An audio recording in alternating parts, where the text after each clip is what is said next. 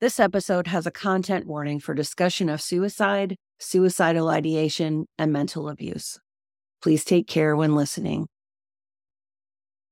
Picture it 1980 something Florida. A teenage girl who was raised Pentecostal, who every Sunday morning would spend hours going back and forth to the bathroom because everything in her stomach melted to liquid, boiled by turmoil. Sunday school was fine, sometimes frustrating because of all the questions that she asked. One Sunday morning, her teacher, exasperated by an onslaught of questions, told her, Curiosity killed the cat, young lady. To which she replied, There aren't any cats in the Bible. That teenage girl was me. And unlike Sophia Petrillo, my stories don't include handsome men or even Winston Churchill, just lots of religious trauma. On those Sundays, the preaching was very long and very loud, sometimes scary with rants about sin and hell, or the book of Revelation, or the Whore of Babylon, or all of the above. Often I was subjected to debate over when we, the saints, would be raptured before, during, or after the tribulation began. You know, that whole pre trib, mid trib, post trib dilemma and the altar call was terrifying, not because of what happened to people, but because of what I thought might happen to me. I never wanted to fall out. That Southern Pentecostal vernacular for being slain in the spirit so mightily that you pass slap out. I also never wanted to speak in tongues. I never understood how to do it. Like, was I supposed to hear it in my brain and say what I heard? Were my mouth and vocal cords going to be controlled by God? I remember how pastors and evangelists used to get in people's faces, telling those seeking the Holy Ghost just to speak that heavenly language as the Spirit gives you the utterance. Like, dude, I read that part too. But in the words of Brother Boy from Sordid Lives, it ain't a workin'. I once thought I spoke in tongues, I came home from youth camp and told my parents, who were so proud.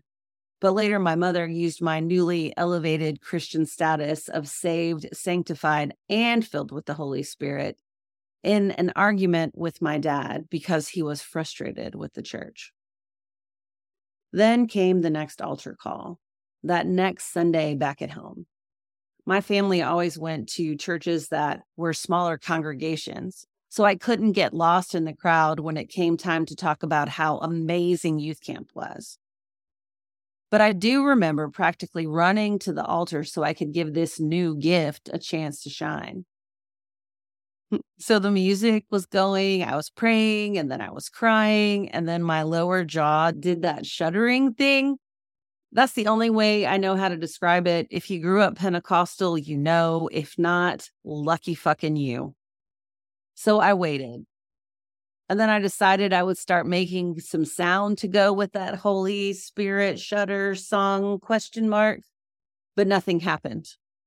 My young brain did all kinds of justification and mental gymnastics, but I felt like a fake. And I think this is the point where it began. That feeling deep down that something was wrong, that it was a simulacrum, a copy of a copy that was made up in the first place. And I think my little body could feel it. Looking back, I remember that I loved the youth camp that my denomination had every summer. But every year on the morning we were leaving, I had those same Sunday morning tummy troubles, but exponentially worse. I didn't know why this always happened. I mean, I was terrified to go but I also knew it was the only place where everyone knew. We knew we were different.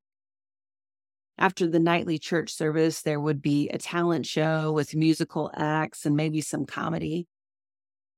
I think it was the only place I could laugh about the unsettling, idiosyncratic specifics of being raised Church of God, Cleveland, Tennessee because I was laughing with everyone and not being laughed at because I went to a weird church. We didn't have to pretend to be normal. We were all charismatic weirdos, our bodies taking on the trauma that would haunt us for years. So, fast forward. A few months ago, my partner and I went to a ska show with our friend Erin, who you were about to meet. The first band goes on, and it's one of the three bands that I don't know. So, I wasn't paying super close attention to the music or really anything else. I had a nice half gummy happy going when someone bumped into me. I turn around to see that I have been bumped by a large man who was doing this dance that made my whole body go immediately no. As I am standing there, I see more people joining a circle doing a similar kind of dance move, something I would later learn is called ska skanking. I didn't get to go to secular concerts as a kid, so this was new for me. Then I see someone get pushed out of the crowd only to realize that it's my partner a ska show veteran, if you will, who is catching people and pushing them back into the tangle of what looks like to me a Pentecostal church service of my youth. Now, at these services, we had what you call catchers, who during altar calls would try to make sure that people did not physically harm themselves as the Spirit moved upon them and they fell slap out. And before you say it, I know. I know. We didn't know what catchers were, and we can leave it at that. Maybe some of us knew what catchers were. But back at the ska show, as soon as my brain caught up with my body, I found the exit. I left the venue, ironically named Hell, and went to sit outside. I told Erin, who incidentally did not have the same overwhelming sense of panic that I did, that I was freaking out and I was going outside. So I sat there surrounded by sweet smelling, mind numbing clouds, and I thought to myself, what the fuck just happened? I am at a fucking ska show minding my own fucking business when bam, I am bumped. I freak out and the music changes, at least in my own inner soundtrack. And suddenly Simon and Garfunkel are in my head. Sound of silence. Hello, trauma, my old friend. And yes, I know it's darkness, but when humor is one of your favorite coping mechanisms, you rewrite song lyrics to fit a particular trauma scenario all the time. Stay tuned for my upcoming LP. But I digress. Let me say, I like ska shows, especially the bands we saw. We Are the Union and Catbite. I mean, if this is your thing, go check them out. These bands, as well as the crowds, are super friendly and super queer, and the music is so good. Even the guy who bumped me, super nice guy. So, why was I triggered? I have no idea. All I know is that when I saw the skanking, it looked like an altar call in really bad drag and all of my Pentecostal complex PTSD came roaring back like a fucking freight train. I have heard for years, I have read, experienced trauma sits in our bodies. If you are someone who was part of a high demand religion, there are landmines everywhere. And there is no amount of time that can pass that guarantees that you won't actually step on one. So the healing continues. Some of us get triggered at ska shows, and some of us love them, like Erin, who has plans for when her father calls her to his deathbed to lean down and whisper in his ear that growing up Pentecostal made her a ska fan in her adulthood and we have each other with whom we get to share our stories, cry, rage, laugh, and heal. My name is Reed Stevenson, and you are listening to the Pastor to High Priestess podcast.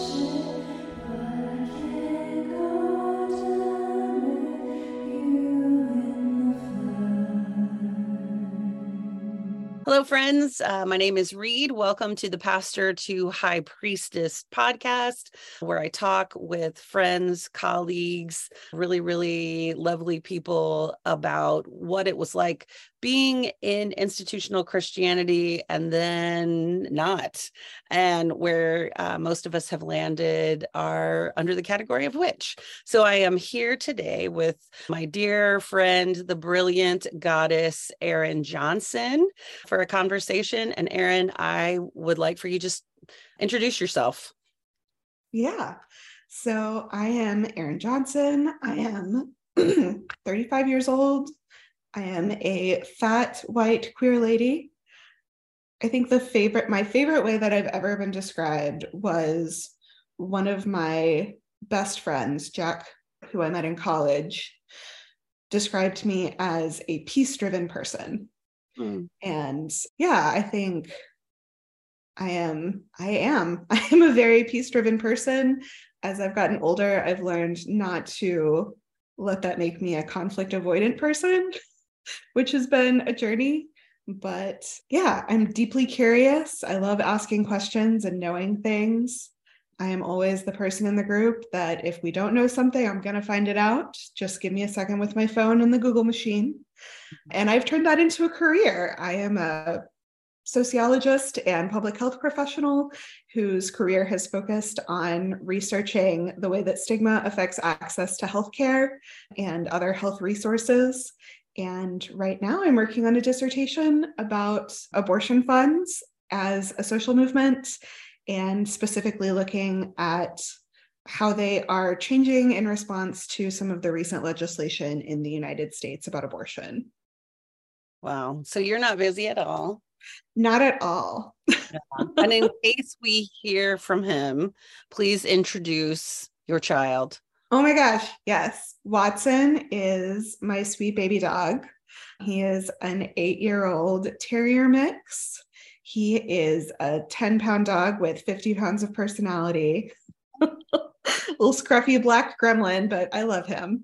And this, and and for those of you who watch Drag Race, please know that if Watson was ever in in Drag Race, like if there was Drag Race for dogs, Watson would win. Watson would absolutely win Drag Race. He has the soul of a very grumpy old gay man, and I love him. Yes, we all love Watson. We do. Okay, thank you for introducing yourself. So, Erin, I know from talking to you many, many times and commiserating that you grew up in a Pentecostal denomination. So, do you want to, will you please tell us about your upbringing? Yeah. So I was born to an Assemblies of God pastor um, in the, you know, south, southern United States. I grew up mostly in Oklahoma. And yeah, my it's so funny because growing up, I think my parents positioned themselves as like like more liberal than their social set. Like they thought themselves very progressive because I was allowed to cut my hair, I was allowed to wear pants and shorts. I did eventually get my ears pierced when I was 16. My dad really prayed about it and finally decided that that was okay. Talked to some of his minister friends. You know, we went to the movies my parents did not take us bowling or skating because they didn't really know how to bowl or skate because they hadn't been allowed to do such unholy things when they were children. But if we had friends who wanted to go, we were allowed to go with them.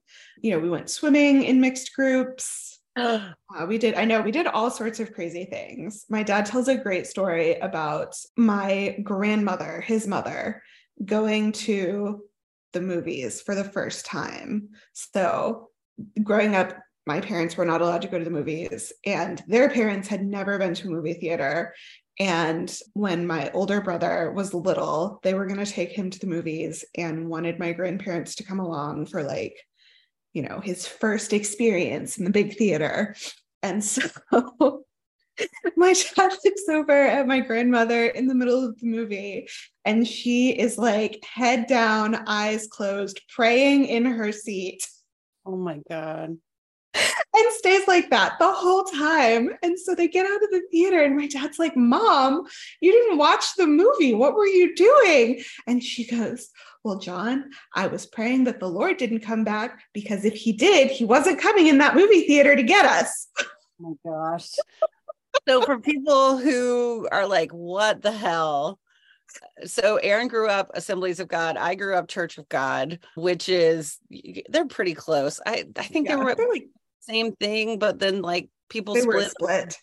like m- money or the color of the carpet, the hymnal. Who knows? Yeah. Oh, the hymnal. you didn't use the redback hymnal. No. Okay, so Church of God did. So yeah. that must have been it. The unholy but yeah and so once upon a time and even to this day there are some people in these pentecostal denominations that don't that don't wear pants they don't wear makeup they don't cut their hair they don't wear they don't wear jewelry they don't go to movies they sure as hell don't don't dance because dancing leads to or they don't have premarital sex. How does that joke go? You don't have premarital sex because it might lead to dancing. Yes, exactly. the worst sin. And then, of course, the rapture. Uh, we don't have time to go into the rapture here. If you don't know what the rapture is, congratulations. You you made it through your childhood unscathed. You can Google it. It is as crazy as it sounds. Yeah. Um, yeah. So I just left behind movies. You'll be fine. Or don't or if you're like really into we have a friend i haven't told you this yet erin or maybe i did but we have a friend erin and i her name is betsy who loves watching these horrible horrible christian movies including the rapture movies and she has created what she calls the category of crapture. Oh nice. Isn't that great? I love it. I love yeah. it we're gonna have to betsy mcgeorge calling you out we need to have we need to talk to you about your crapture movie category obsession. But yeah just google that. Did you ever watch i, I i'm going to bring us back to topic but i'm just curious did you ever were you ever subjected to a thief in the night? No i think i was a little too young for that. Yes yeah. I mean i'm 15 plus years older than you. So yeah. in the 70s there were evangelists who would come and you would come back on a Sunday night, a Sunday night. So like you, it just hit me like as a kid who had trouble sleeping all the time. watch that fucking movie, A Thief in the Night, where the dog dies. The dog dies. And so it's probably Satan's dog. Yeah. I I didn't watch any of the Left Behind movies. I did read the first Left Behind book, but because of the fucking trauma from that goddamn movie, it's still with me. I, I still see the scene where like the dog is alive and its paws like clawing to get out of the car. Oh no. And, and then the paw goes limp. Yeah. Oh. Hi, childhood trauma. Yes, we're still talking about it. Anyway, so very very different way of growing up in the world. So you're the daughter of an assemblies god pa- pastor. Yes. So a very very different way of growing up in the world but you know growing up growing up however you grow up you kind of assume that it's normal. Mm. you know you assume that like this is the way maybe not this is the way that all people live. Like i knew that my friends at school and even some of my friends at church did not live like this but like my dad was a pastor. He had a master's degree. Like surely if anyone was going to know the right way to live it was my parents. Right. and so yeah my parents portrayed themselves and and i believe i saw them as like carving out this very reasoned place where they did have these, you know, they were very good Christians and they were very holy people and they had very high standards and they were very strict parents, but also like they weren't crazy about it. They let us do things and uh, we went to normal school. We weren't homeschooled and, you know, yeah. So I, I thought it was all very reasonable for a very long time and I I bought into it. Like I was the best little I was the best little Christian kid in the whole world. I took my Bible to school. I started Bible studies in middle school, like, you know, at at the school. I didn't in high school because I was in marching band and I just didn't have time for it. Uh, I went on mission trips as a teenager. I wanted to be a medical missionary. I wanted to go to medical school and then go work in Africa and save people's lives and souls at the same time. Um, yeah, like I was, I was fully bought in, saving my first kiss for marriage kind of thing. So that was, yeah, that was my upbringing. And yeah. then, of course, I went to a secular university for college and uh, developed a mental health condition, and it all came tumbling down. wow. Do you want to talk about that, Erin? Yeah. So I, it's so funny because there are so many things that are kind of tied in together, and it's hard to it's hard to ever tell people about one part of my life without like just trauma dumping on them because it all feels so deeply interconnected to me. But well, I think I I I I don't want you to feel like you're trauma dumping here. Like we are sharing stories so people can know, hey, oh, I went yeah. to you. So absolutely. I just um, I saw your body language change, and because I know you, I'm like, no, no, it's okay. You're not trauma dumping. um, I think it's also just like a really hard, you know, it's a really hard part of yeah of all of the things that have happened to me in my life, of all the things that I've done, I think thinking about my undergraduate years is the most difficult because it was such a time of of uncertainty and confusion. Like that was the time that I really didn't know if I was going to make it. So there was like the dumbest inciting incident ever. I had gone to college and my parents had really really kept like a tight leash on me even being you know two and a half hours away from home living in the dorms. Like they expected me to answer my phone all the time multiple times per day no matter where it was. They wanted to know where i was at all times. They wanted to know that i was back in my dorm before dark. They had they insisted that they had to have my email and social media passwords. Initially they just didn't want me to have social media but then i started a facebook account anyway because facebook was new and big and it was the way to know what was happening on campus. And you know they were and i thought initially like oh they just have my password for convenience in case anything ever happens. And then i eventually learned that no they were actually like coming in and reading all of my emails every day all of my social media messages.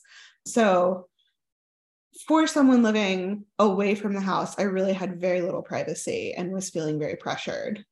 And then there was this weird incident over Christmas. As I said, I was in the marching band. So we had gone to our relative's house in another town to celebrate Christmas and come back. And my brother and I were having to like get ready very quickly to leave that night for a bowl game, like a football game trip. And I had thought we were coming back earlier, so I hadn't packed. So I'm like rushing to pack and you know packing for a marching band trip is complicated. There are a lot of bits and pieces that you've got to make sure that you have. Especially in a uh, bowl game like you're not going to be able to march if you don't have your shit. Yeah like we were going to arizona i think. So it wasn't like i could you know run back to the dorm and get whatever i needed. So yeah, like I'm feeling stressed. And my dad has always really had a temper. And he just was so irritated that I was not like packed and ready to go. And, you know, kept coming in and wanting to know if I was ready yet, wanting to know if I was done, wanting to know when I was going to be done, which is not helping me with the packing process at all. And he goes out to move my car and at some point over the break, I had gone to like a youth group event because I was back in town. And my former youth pastor had like handed me a bag of leftover candy. And I had just tucked it under the seat of the car and was going to take it with me on the bowl trip because we were taking a bus to Arizona and I wanted to have snacks. And my weight has always been like a weird, difficult issue between me and my parents. And at this point, I think I was like a size 10. So I wasn't even that big, but you know, I wasn't the size six that they wanted me to be. Hmm. So my dad, as a therapist, later put it, acted like that bag of candy was a bag of weed. Like he came storming into my room, screaming about me hiding food in my car and just let loose. So now he's like standing over me, screaming while I am kneeling in the floor of my bedroom trying to pack this bag. And I mean, I think I cried the entire way back to school, like the entire two hour drive. So the next day, I get on a bus and my friend asks me how my break was. Mm. And I just like word vomit about this experience that I had. And it was the first time that I'd ever talked to people about my parents' strictness, about my dad's anger.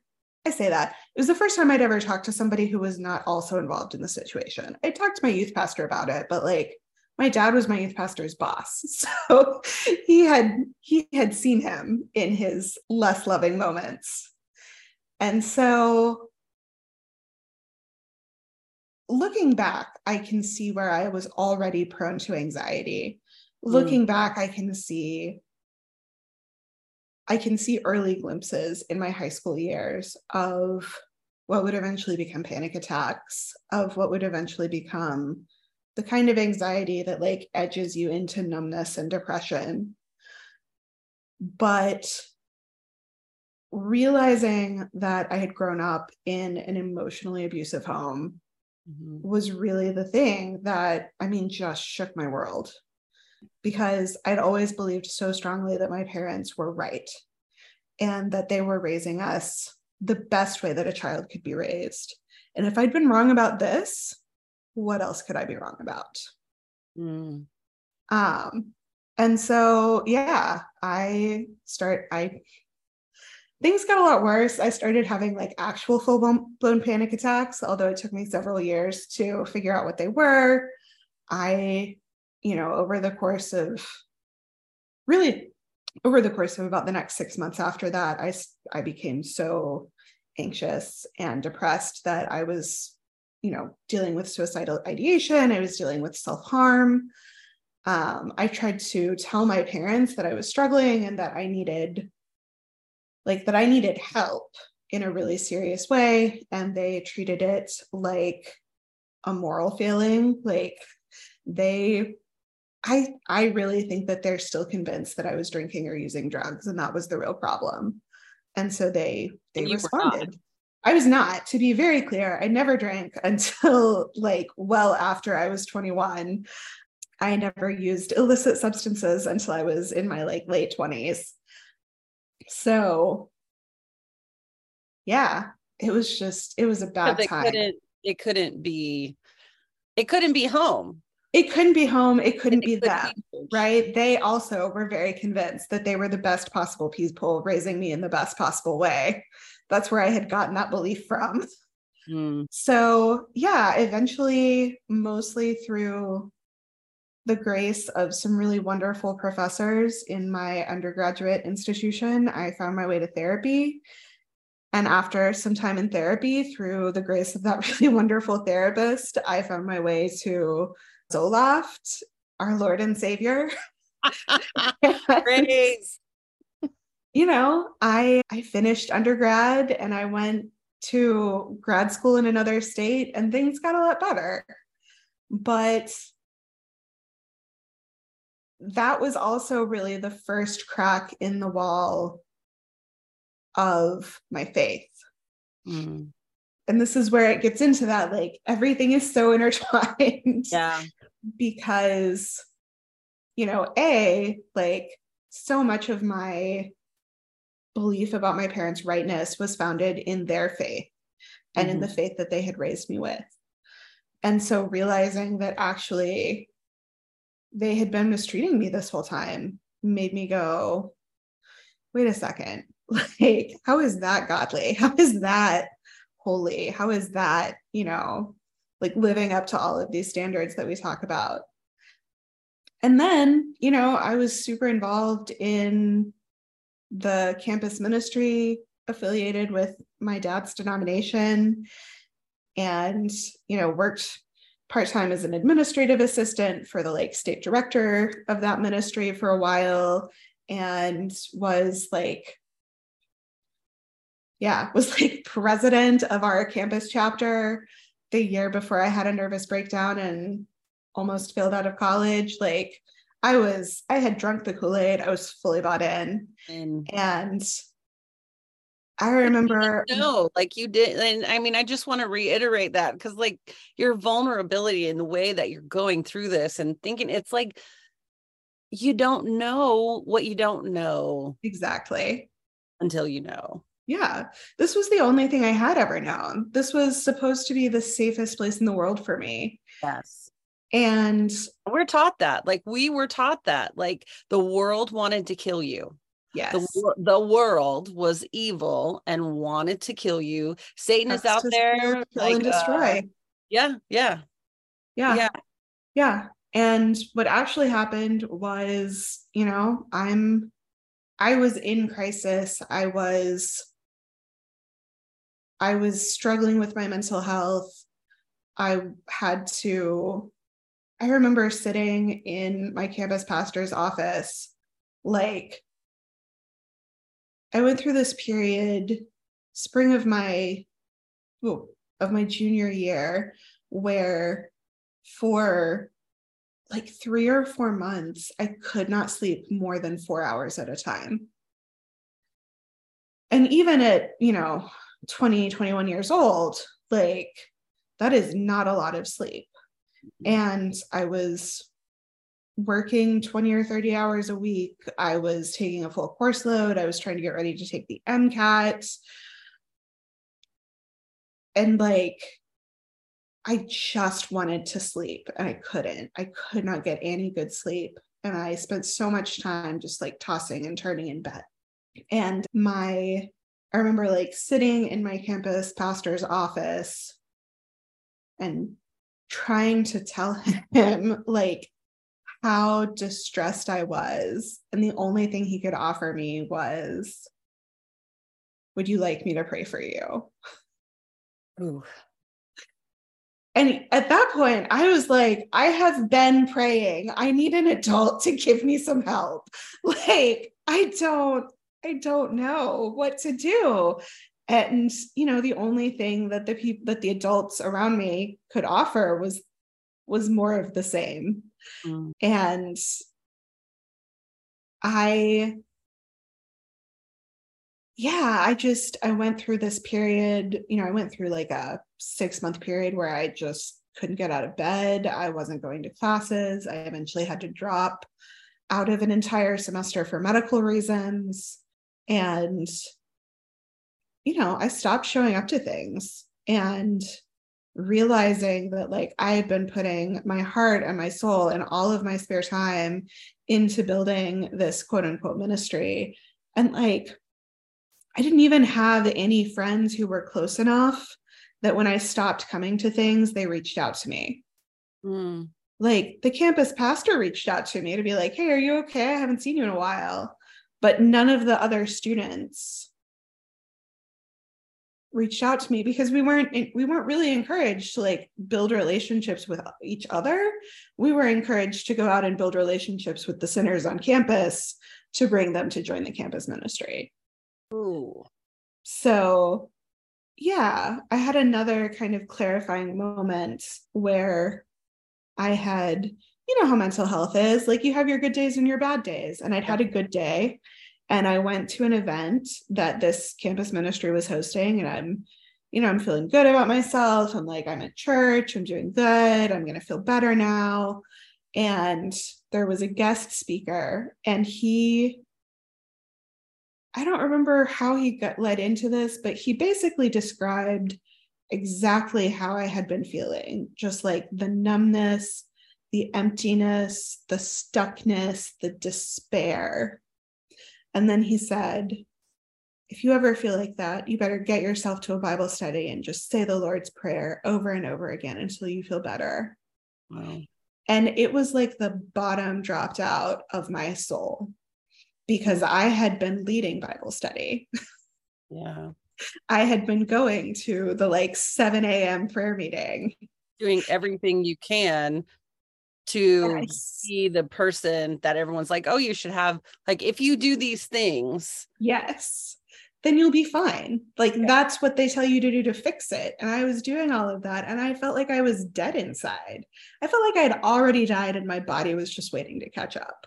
Um, so that was basically the last time that I went to church. Okay. I did develop of, of your own of your own accord.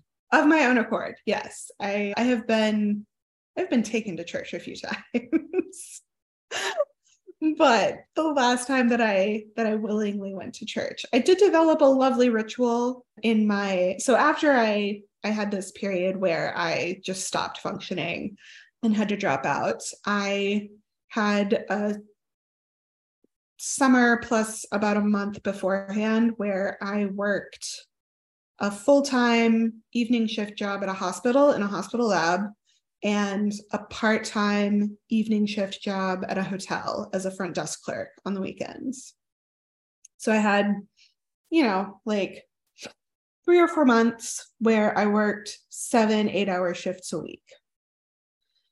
And I had gone from like, I can't get out of bed, I can't go to class to that with like no medication, no therapy, just sheer like if I don't do something to give myself some space for my parents, I'm going to kill myself. So that's why you were working. Yes. So you wouldn't be at home. Not even at home because I was still living in an apartment near campus. It was just if I was paying for things, my parents couldn't tell me how to spend my money or what to do with my life. Okay. So yeah, I was like I'm just to I'm to work and I'm to stay alive and we'll see what happens. And so at some point, I went, you know, instead of working seven, eight hour shifts a week, maybe I could work five, eight hour shifts a week and like take a three hour course and like eventually finish this degree. Cause I was, I was like a year away from graduation when I stopped functioning, you know?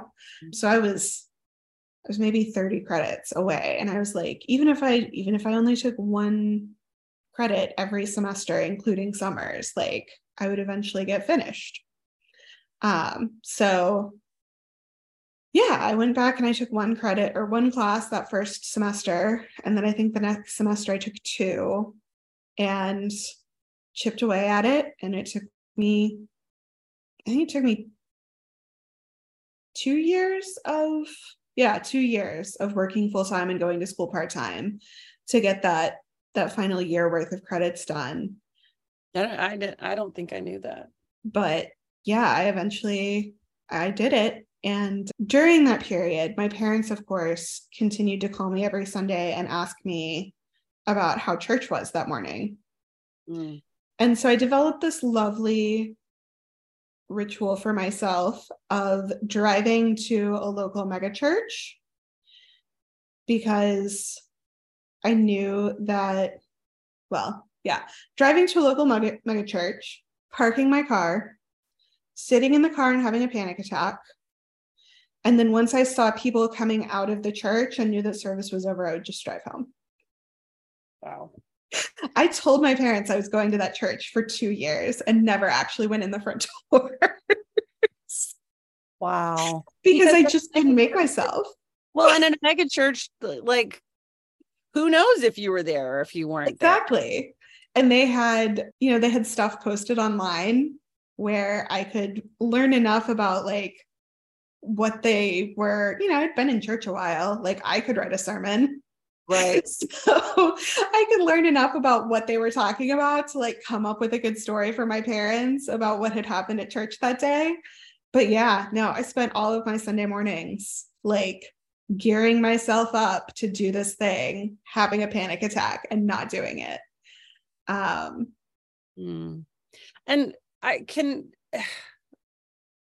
like just your story is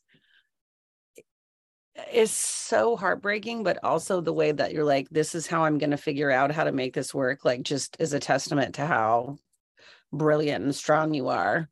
Oh, but like i think that's one of the things that people who have never experienced high demand religion just can't understand is that constant someone it, it's you're a sociologist it's the panopticon it is yeah. people observing and monitoring everything that you do Oh and then God. like eh, like you you are you aren't allowed to have a private life and even whenever you think about you know how we were raised where like god is omniscient omnipotent omnipresent like Mhm. i think i got those You right okay hey look at me but but like you don't even have the privacy in your own brain Absolutely. because you think if God knows everything I'm thinking, then like even the smallest thought hmm can be something that can give you such terror. Yeah. Because here's this loving God making scare quotes who Yeah. loves you so much that if your thoughts stray one second, bam, like Yeah. hell. Yes. What if God does come back? What if the rapture does happen in that moment when you have that impure thought? Yeah. I used to cry myself to sleep at night, Erin. Yeah. I had panic attacks about the rapture into my late 30s. Yeah. I mean, you wake up in the middle of the night and it's like, okay, are my parents here? hmm You know, I re- I remember a, a certain moment where my mom didn't pick me up from school in middle school, Oof. and I get home and there's no one home, Oof. and I and so like it's before the days of cell phones. I can't call my mom. And I remember in that from that goddamn movie, Thief in the Night, Mhm. that or maybe it was another horrible crapture movie but like did you ever hear that if the rapture took place that that all the pages of the bible would be blank? No. Oh my God. yeah. So my fail safe is i would find a bible and open the bible and if there were still words in the bible then then the rapture hadn't taken place. My parents were probably just dead or Speaking in tongues. yeah. What? Speaking in tongues? Yeah. Because if Okay. you can speak in tongues, then the Holy Spirit is still here. And if the Holy Spirit is still here, then the rapture hasn't happened yet. Jesus, I never heard that. But I never spoke I I never spoke in tongues. I thought once I did and I was like, I don't think I, you know, when I came home from youth camp because everyone speaks in tongues at youth camp Yeah. and especially on the cry night, the big cry night. But like looking back, I'm realizing I was just kind of saying what everyone was saying around me. And then oh, you know, anyway, never Yeah. spoke in tongues, so that wasn't my thing. But like you did. I did. I was a mystic even as like a little Pentecostal baby. Like I spoke in tongues, I had visions, I gave prophecies, like yeah, the Was the that ever problematic? You giving prophecy? oh no, my dad hated it. Like I got multiple stern talks about I don't know, like he never like came out and said you're a teenage girl and you shouldn't be doing this. But he definitely talked around the idea that like as a teenage girl, maybe I wasn't wise enough to be sharing these things that God was sharing with me. Okay. Okay. Yeah. You're gonna write it in your journal. You're you're Yeah. that's what you're gonna do. You're just gonna you write it in your journal. The, just between you and the Lord. Exactly. But like, so I had a friend in youth group who had really bad problems with her periods. And one summer we were at camp and she had had her period for like three months. Yeah, just like bleeding all the time. And her parents were divorced. She lived with her mom. Her dad had done the like shitty dad thing of, you know, going off and getting married again. And like that was his family now. And he just, you know, he was always behind on child support. He didn't really see her. And so her mom was seriously mentally ill and living on disability. And they just, I mean, she didn't have health insurance. They never had any money. And so she hadn't seen a doctor. Mm. She'd been bleeding for three months and hadn't been able to go see a doctor because they just That's couldn't afford it. Girl. Yeah, teenage girl. Okay. And so we're at camp and we're all praying for her to be healed of whatever is going on. And I I just knew like your period is going to stop tonight. I don't know if it's going to stop forever, but your period is going to stop tonight. And I told her. And she was like, I am going to sleep without a pad as an act of faith. First time in three months, she slept without a pad on. And sure enough, she woke up in the morning clean, no bleeding. Wow. And it wasn't, I think, like it stopped for a few days and then it started again. But that was the first break she'd had in three months. Wow.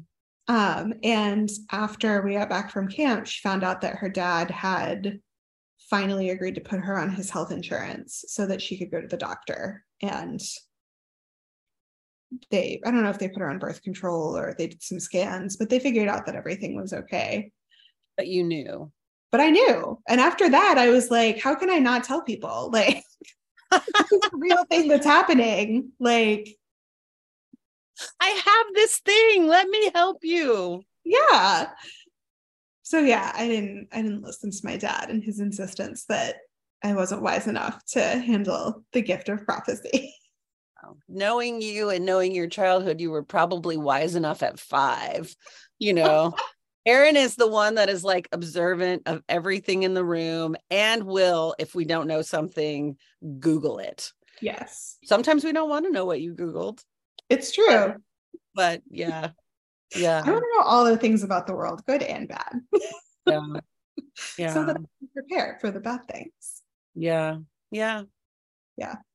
Uh, uh, yes. We'll yeah. just leave it at that. I have lived with you. Yes, we'll just live it. We'll leave it at that so so what comes next like you're you know you've you've stopped going to church we realize like you realize now looking back at some of these moments like i've got this connection yes to the divine yeah it might not look like the divine you thought yeah. And it's funny because I was also always really fascinated by the idea of divination. Like I remember sneaking the part of the Sunday paper that had uh, horoscopes in it mm-hmm. so that I could read my horoscope every week, which was very sinful. Like, oh my god, with me.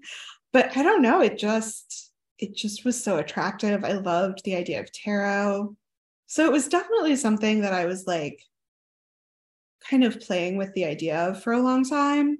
But man, I had to walk a really long way before I actually got to before I like really finally quit Christianity and picked up other practices. And that so, that is something too that I I want to pause like you said you had to walk a really long way before giving up Christianity. I think one of the things many people misunderstand who are like really critical of deconstruction, like people deconstructing deconstructing their upbringing, it's not because we didn't fucking try. Yeah it is not because we didn't try. Like, I don't remember a time in my life where I didn't believe in hell. I don't now, but like growing up, like that was always sitting on your shoulder. There was always the the panopticon, the observation, like God knows your thoughts. And so like trying so hard until you realize, and in your case, I don't want to put words in your mouth. So if this is not right for you, but like you had to walk away from Christianity or it was going to kill you. It I was literally just thinking that. Like I was some combination of trauma and brain chemistry mean that when I am not on my medication, I I am just constantly thinking about dying. Mm-hmm. And Christianity, especially the brand of Christianity that I was in, offered me no quarter in terms of my mental health.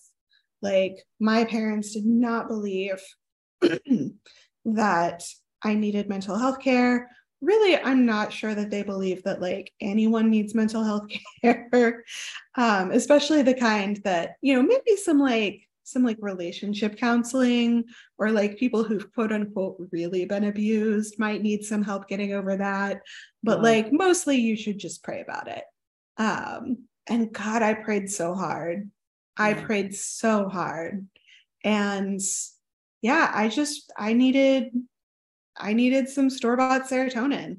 like it was never going to work. So yeah, I I graduated. I moved to Atlanta, Georgia to get a master's degree in public health and I continued learning things about myself. So I growing up, I grew up in purity culture. I grew up at like the height of the purity balls, purity rings. Mm you know, oh God, what was that fucking book? I kissed dating goodbye. Yes. Yes. No longer believes that, but that's another conversation for another day. I grew up in the midst of that. And I was really good at purity culture. Like, I never had impure thoughts about boys. I I remember being in like sixth grade and all of my friends had started getting crushes and they're talking about who they liked. And so I just like picked a boy kind of at random to say that I had a crush on because I was like, it just wasn't happening for me. And then I forgot who I had told my friends I had a crush on. And so later they were like teasing me about this boy, and I was so confused. oh gosh. and then I remembered, like, oh right, I am supposed to have a crush on him. But like uh, Brady's George Glass. Say again. Jan Brady's George Glass. Yes, exactly. Hey, you do know that. I was like, I forgot millennial Gen X. I hope that translates. It doesn't, but I, yeah. Somewhere out there, there is a millennial or not a millennial, and X are going, yes, George Glass, Jan Brady. George Glass didn't exist. Okay, there we go. Yes. Yeah. Instead of making up a boyfriend in Canada, yes. that was my generation's version of that. I just picked a boy at random and decided that that was the object of my affections. Yeah. So I had I had started I had started playing with the idea of a more liberal Christianity in undergrad. I read um Shane Claiborne's book, um the ordinary radical the revolution or irresistible revolution? Yes irresistible yeah. revolution. Yes i read irresistible yeah. revolution.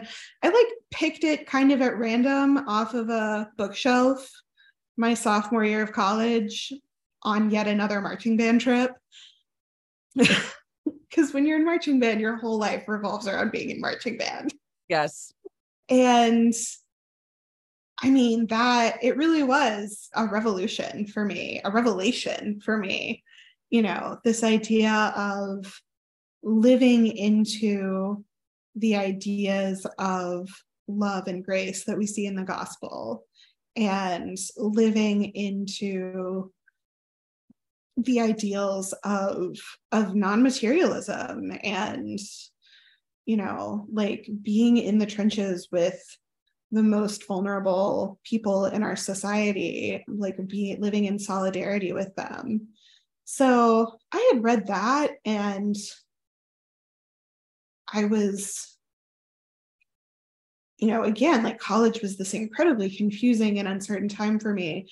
And so at the same time that I am reckoning with the version of Christianity that I'd grow that I'd grown up with, I was also realizing that there was this other version of Christianity out there that maybe I could practice instead of what I'd grown up with.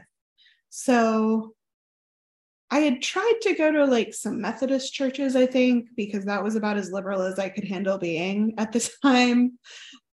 And so I started my graduate program again, like kind of played with the idea of going to a Methodist church. But I kept I kept noticing that I was really heavily surrounded by women.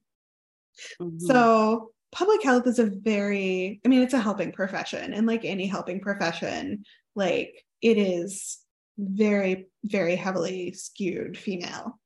And so this was really the first time that I'd been in a in a setting that that was that gender skewed that wasn't also a church setting. Mm. And I was just I found myself being aware of the women around me in a way that I hadn't really ever been before or that I had never really noticed before. And maybe it was because, you know, I just finally kind of had the space to notice it. Um, but yeah, I there were actually three men in our program, like in my department, in my cohort. And like maybe a month into school, I realized that like all of the other girls that I was hanging out with knew who those boys were, what their class schedule was, whether or not they had girlfriends, like knew everything about them. And I was literally like, oh, I didn't realize that there were guys in this department. So driving home from Atlanta back to Oklahoma, my first year of grad school, I pulled over in the middle of nowhere in Alabama and had a very t- stern talk with myself about how I wasn't gay. Mm. I was just being dramatic. And then have you heard had you heard that before? You were just being dramatic? Not a ton. I was not a very dramatic child. Okay. I was a very quiet, very level-headed child because I had to be because my dad took up all of the space for drama in our family. okay. I guess I had heard it in terms of my anxiety. Okay.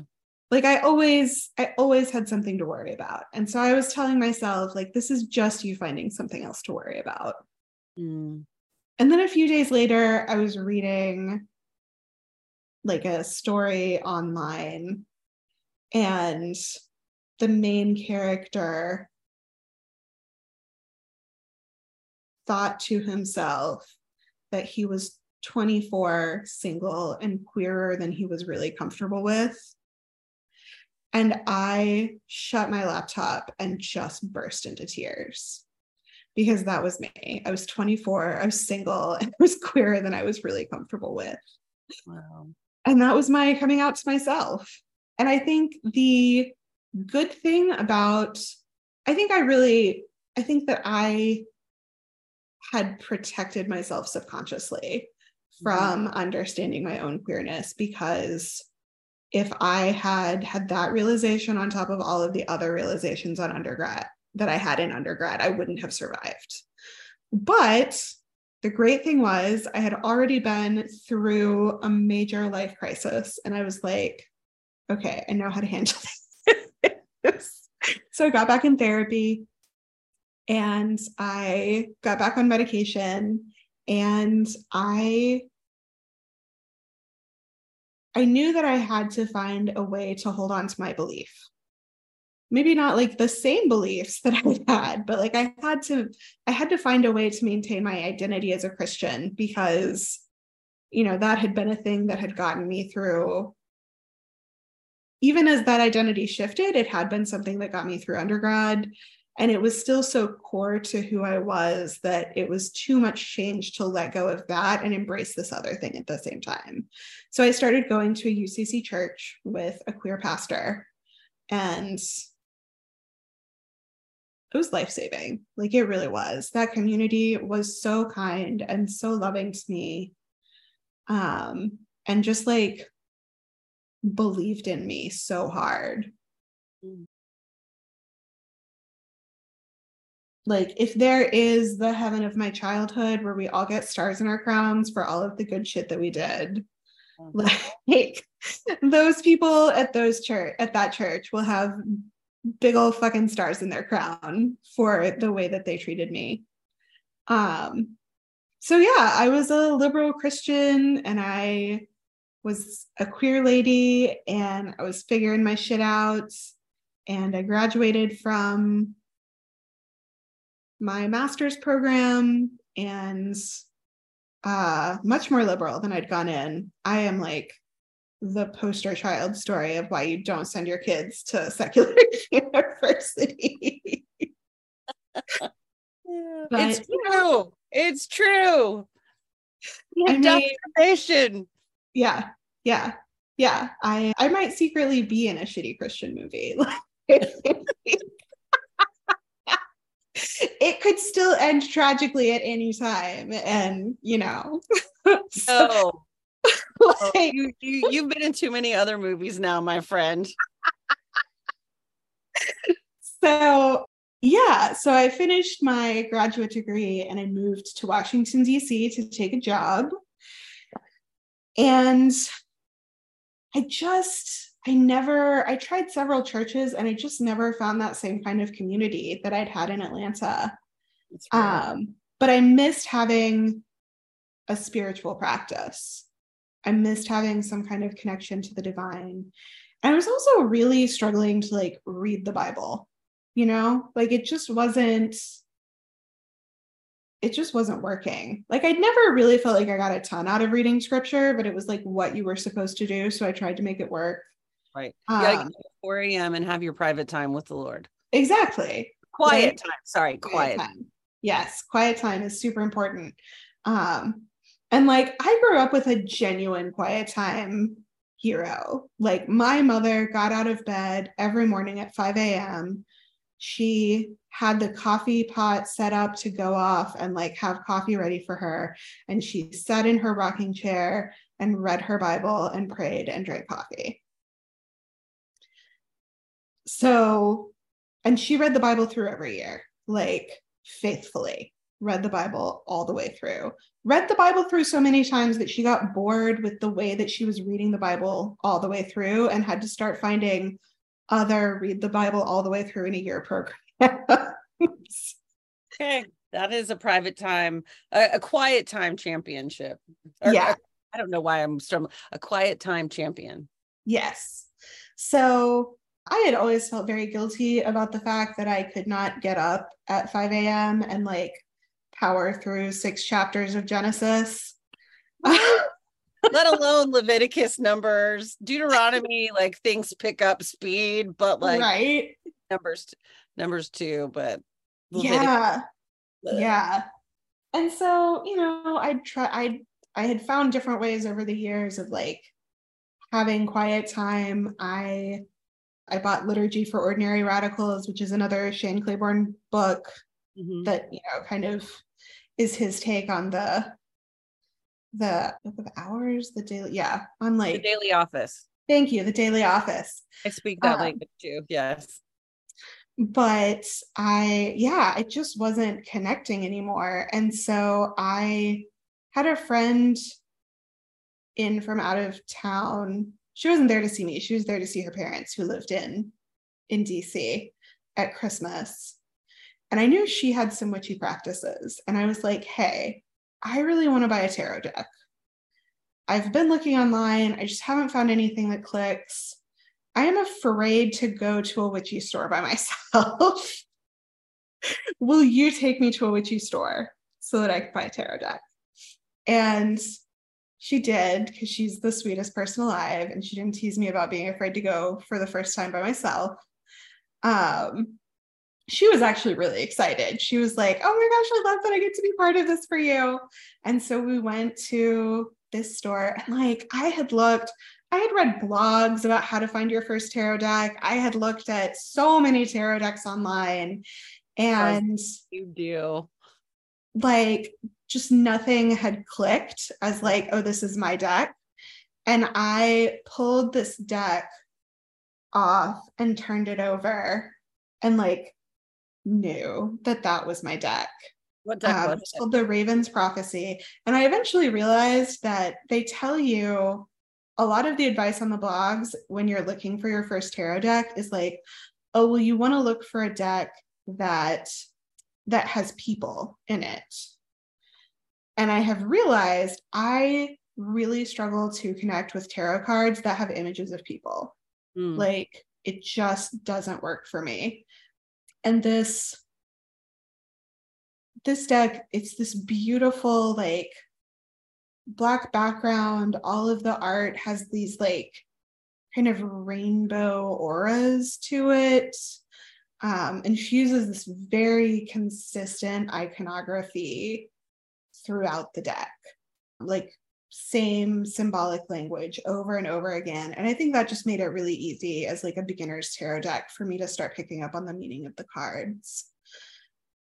So yeah, that was where I took my like left turn into witchiness. Mm-hmm. And for a while, I was still very much like, oh no, I'm a Christian. I just have this like, you know, I just have this tarot reading practice. And then I started calling myself a universalist Christian witch. Okay. And like leaning harder into the witchy side of things. I learned about, for a long time, I just read tarot. And then I learned about like the wheel of the year and celebrating, you know, the solstices and the cross quarter days. And I started I loved, I've always loved the idea of ritual. I think it's because I grew up Pentecostal and it's like the least ritual form of Christianity. Yeah. Um, and, and ritual, if you're growing up like in the denominations that we did, like the ritual is seen as too Catholic. Yes. And so eh, the worst thing that you can be other than a sinner is a Catholic. Absolutely. Growing up, you know, because they just pray to Mary. I'm mm-hmm. making scare quotes. I know they don't pray to Mary, like, or they don't and, anyway. Yeah. And the rituals are kind of seen as dead, right? Like it's just right. people going through the motions, is what I grew up with. But the thing that really comforted me and the thing that I loved about services at that UCC church was that I wasn't expected to feel anything. Mm you know, growing up Pentecostal and especially growing up like kind of behind the scenes, mm-hmm. I got to the point where I could stand in the back of a service and go, oh, they're going to do a key change here. Yeah. Oh, they're going to slow down. Oh, they're going to change the lighting. Like I knew the moves and I could see how it was all created mm-hmm. to induce feelings. Yeah and you know especially struggling with my mental health as i was like i couldn't trust my feelings anymore mm. and you know i didn't i think some of it was that i couldn't trust my feelings i think some of it was that like i just didn't react in predictable ways like everything was so fucked up that like i didn't feel the feelings that i was supposed to feel with yeah. the key change and the and the lighting and the whatever. Because those those key changes, those chords. Yep. I didn't realize this growing up. I realized, and actually, I was just a few months ago, whenever it finally clicked. Oh shit! This progression, this chord progression, is used specifically to manipulate your emotions. Yes, and that's what I was realizing. And so, going to a church where like they hand you a little bulletin as you walk in and it has everything that's going to be said in the whole service and all you have to do is participate. Yes. I didn't have to feel anything. I didn't have to react in a certain way. I just had to stand up when i was supposed to stand up sit down when i was supposed to sit down say the words sing the songs listen to the sermon and go home yeah. And there and was I a moment of quiet in there too. I felt like there was also quiet.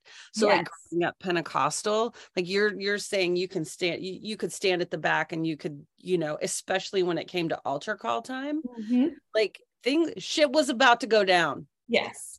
Always. And yes. I just remember sitting there being very uncomfortable, knowing someone's going to speak in tongues, someone's going to shout, someone's going to whatever. And it felt like chaos. Yes and this was very much it was a space of quiet and safety and predictability where i could just come and be mm-hmm. for an mm-hmm. hour every week and not have any expectations yeah and i that was what i was trying to recreate with my witchy practice the ritual and so the thing that i think led me further into witchiness was the discovery that I could create my own rituals. I could light some candles, I could burn some herbs, yeah. I could write something to say for myself and create that same sense of peace. And over time, it's actually really become an important tool for my mental health. Like, I have I have rituals to like deal with my anxiety. I have rituals to deal with like when I've had a rough day at my volunteer job. I volunteer with a group that provides advice to people seeking abortion care or like self managing abortion or just recently having had abortions. Basically, people at any stage of the abortion process who want to come and post and get advice or commiserate with each other on this online forum. And, you know, there are days that I get up at five o'clock in the morning and go straight to that that forum to do my volunteer work and answer posts. And it's really heavy you know you've got people in really difficult situations who are coming to you and asking for a lifeline. And and then they often just kind of disappear.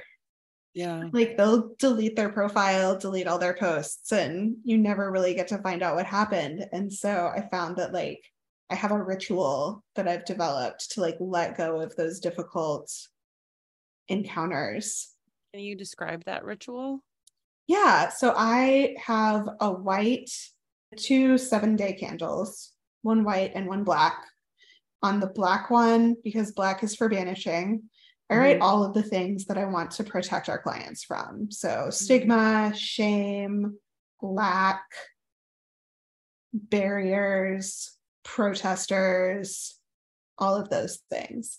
And then on the white candle, I write all of the things that I want for them. So, safety, plenty, peace, access, all of that.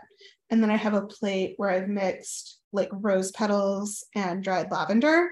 So mm-hmm. lavender is, you know, to promote peace, and rose petals are like sanctification and protection. And um, if I know the person's name, I'll like write their name and burn it in one of the candles. But yeah, I just I light those candles and I have like a little moment of meditation and then I let them burn until I feel like I've kind of let go of what's happening. Wow. That is, I did, that is, thank you for sharing that. That yeah. is, that is lovely.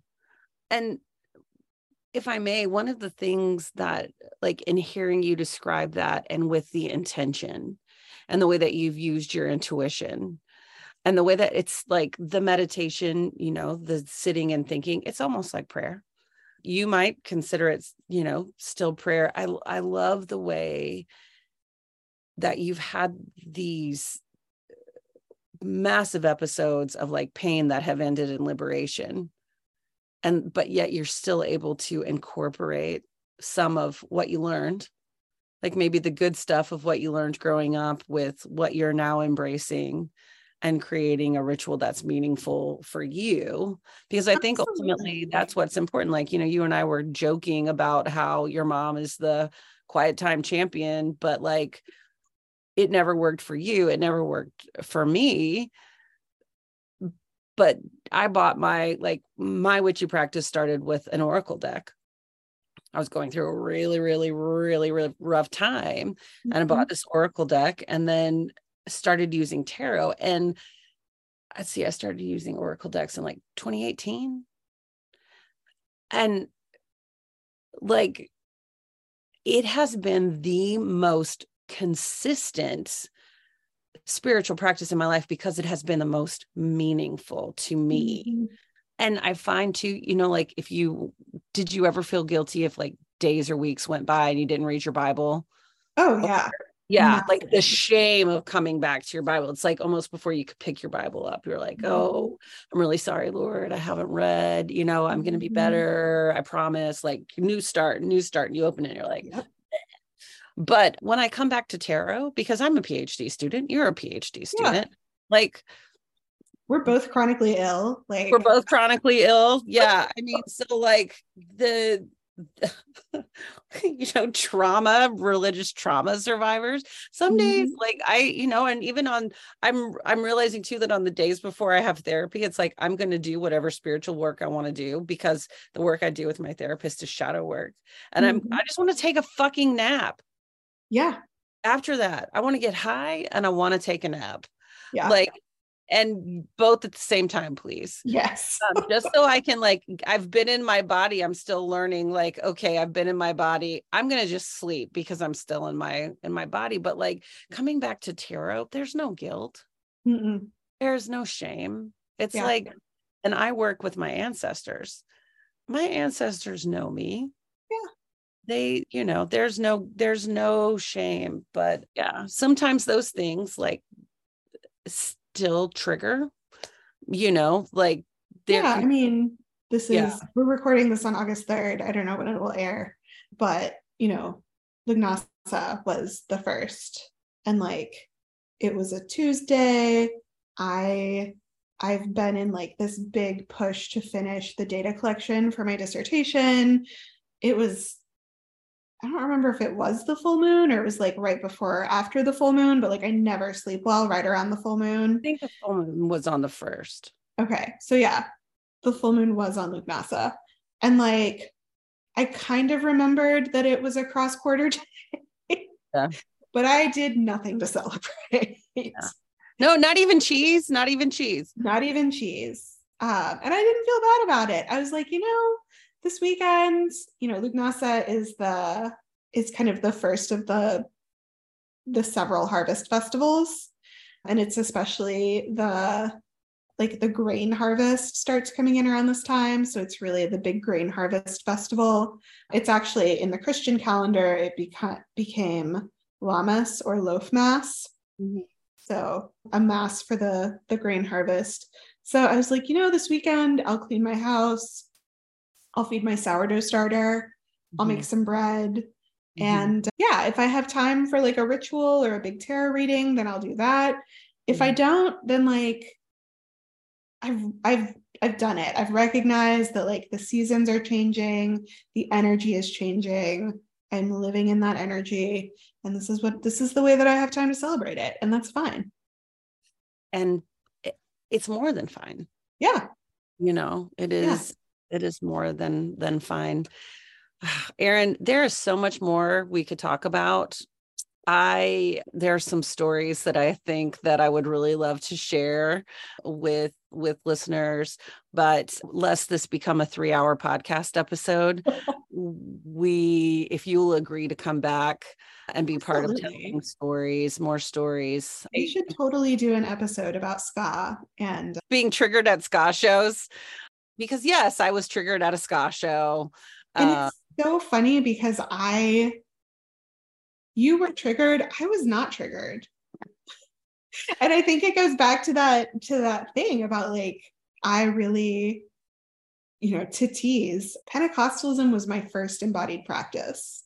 mm, And that makes so much sense because pentecostalism was my first one and i hated it yeah, and I loved it. Like I loved speaking in tongues. I loved the wild altar calls. Like I Oh, loved just being part of that energy. And yeah, that is totally another part of my journey that I would love to talk to you about sometime. yes absolutely we will do it thank you very much erin i know that you can't really talk about the work that you're doing right now because it's part of your dissertation but i would love for you also to come back and talk about the vitally important work that you are doing around reproductive rights for people who have uteruses. And so I am so grateful that you shared your light here today, like the beautiful goddess that you are. Aw, uh, So thank, thank you so much for having me. I'm so honored to be part of this. Thank you for listening to the Pastor to High Priestess podcast. If you enjoy this podcast, would you please rate, review, and share with your friends and loved ones who may also be deconstructing? It would really help us out. Thank you to my friend Erin Johnson for the amazing conversation. And as always, thank you to Sandra Porter for sharing her song Glass House with us. Follow Sandra on Spotify or Apple Music. Friends, take good care and be gentle with yourselves. Healing religious trauma is exhausting. If you are looking for someone to help you along your journey, I'll have links in the show notes as well as on the social media platforms for this podcast. On Instagram, we are at P2HP Pod. And on Facebook, we are Pastor to High Priestess Podcast. See you next time.